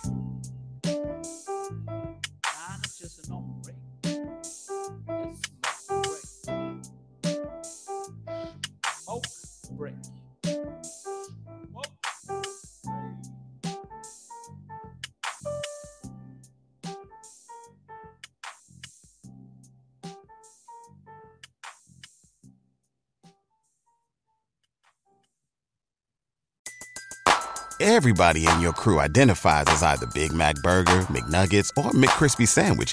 But you're the filet fish Sandwich all day. That crispy fish, that savory tartar sauce, that melty cheese, that pillowy bun. Yeah, you get it. Every time. And if you love the filet of fish, right now you can catch two of the classics you love for just $6. Limited time only. Price and participation may vary. Cannot be combined with any other offer. Single item at regular price. Ba da ba ba ba.